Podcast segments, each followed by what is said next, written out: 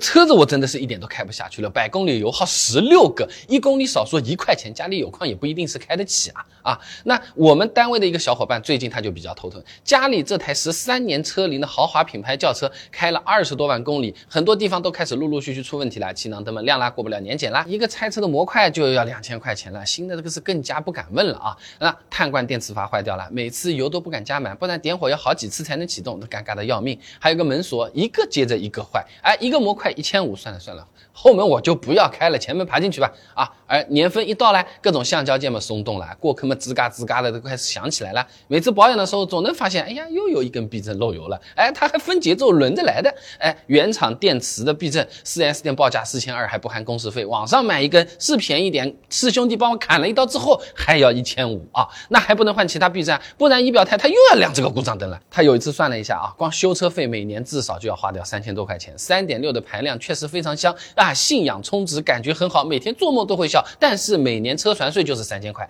加上保险一起七千多是没跑的，这还没算油钱啊！光修车加保险一万多块钱已经没有了，更不要说是修车浪费掉的时间和精力了，是吧？二手车平台上面同款车也只能卖到三万块钱了，卖也卖不出什么价格了，全部准备一下，感觉嘛又不太划算。像这种情况，十年的车子故障很多很糟心，就不太适合继续开了啊。那单位里面还有另外一个小伙伴，情况呢他恰恰相反。也是十二年的车龄了，也也不小了，是吧？哎，但是他开的这台车子呢，哎，当年价格也不是很贵，新车十万出头，是个日系车啊。虽然电子元件也有出问题的，但好在它配件比较便宜，尾灯不亮嘛，整个换掉也就是六十块钱。四个原厂避震，大家猜一下多少钱？加起起来一共一千块钱，比前面讲的那个一根还要便宜啊！而且坏的地方也不太多，还是比较省心的。十几年下来啊，你也不用考虑什么贬值，车价基本上也掉不到哪里去了，就那样了啊。那这种情况继续开下去呢，好像也还行。那觉得不够智。能加个屏幕，装个 CarPlay，装个蓝牙。呃，也是可以接着用的嘛，是吧？那这个小伙伴的用车体验就不错，他就是打算继续开下去了啊。那么，所以综合看下来，十几年的老车要不继续开着，要分车型分情况的。那如果是原本比较贵的车子，保有量还比较小、冷门一点的，那坏的地方多起来修修是又麻烦又贵，掏了钱还得等，是不是？白白送给人家保险费，就真的没什么必要了啊。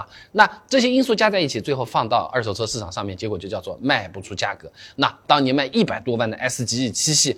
放到现在也就几万块钱，和同年的雅阁、凯美瑞比一比，也没有贵上多少钱，是不是？那你换一辆新车，省心省力，还能用上很多新车才有的这种配置，用车体验也是能提升不少的。那如果是普通家用车，保有量比较大，质量还算可以的，那留着继续开，其实就挺好的，没有什么问题啊。虽然坐起来可能没有新车舒服。啊，我是指你的身体和你的心理啊，那功能也没有新车多，那代步其实是可以的，会动挡风遮雨嘛，基本要求是没问题的，用车成本真的很低啊。那如果我们的车子，哎，就是想留着，想要继续开，那做哪些保养是又省钱又能把它的车况保持最好的？超过十万公里之后，车子哪些地方最容易坏，而且没有保修？感兴趣的朋友呢，可以点我头像进主页，搜索“老车”两个字就可以看到了相关的内容啊，以前做过不少的，我每天都会给各位朋友更新一条汽车实用。短视频，哎，还没关注的朋友啊，关注记得点一下啊。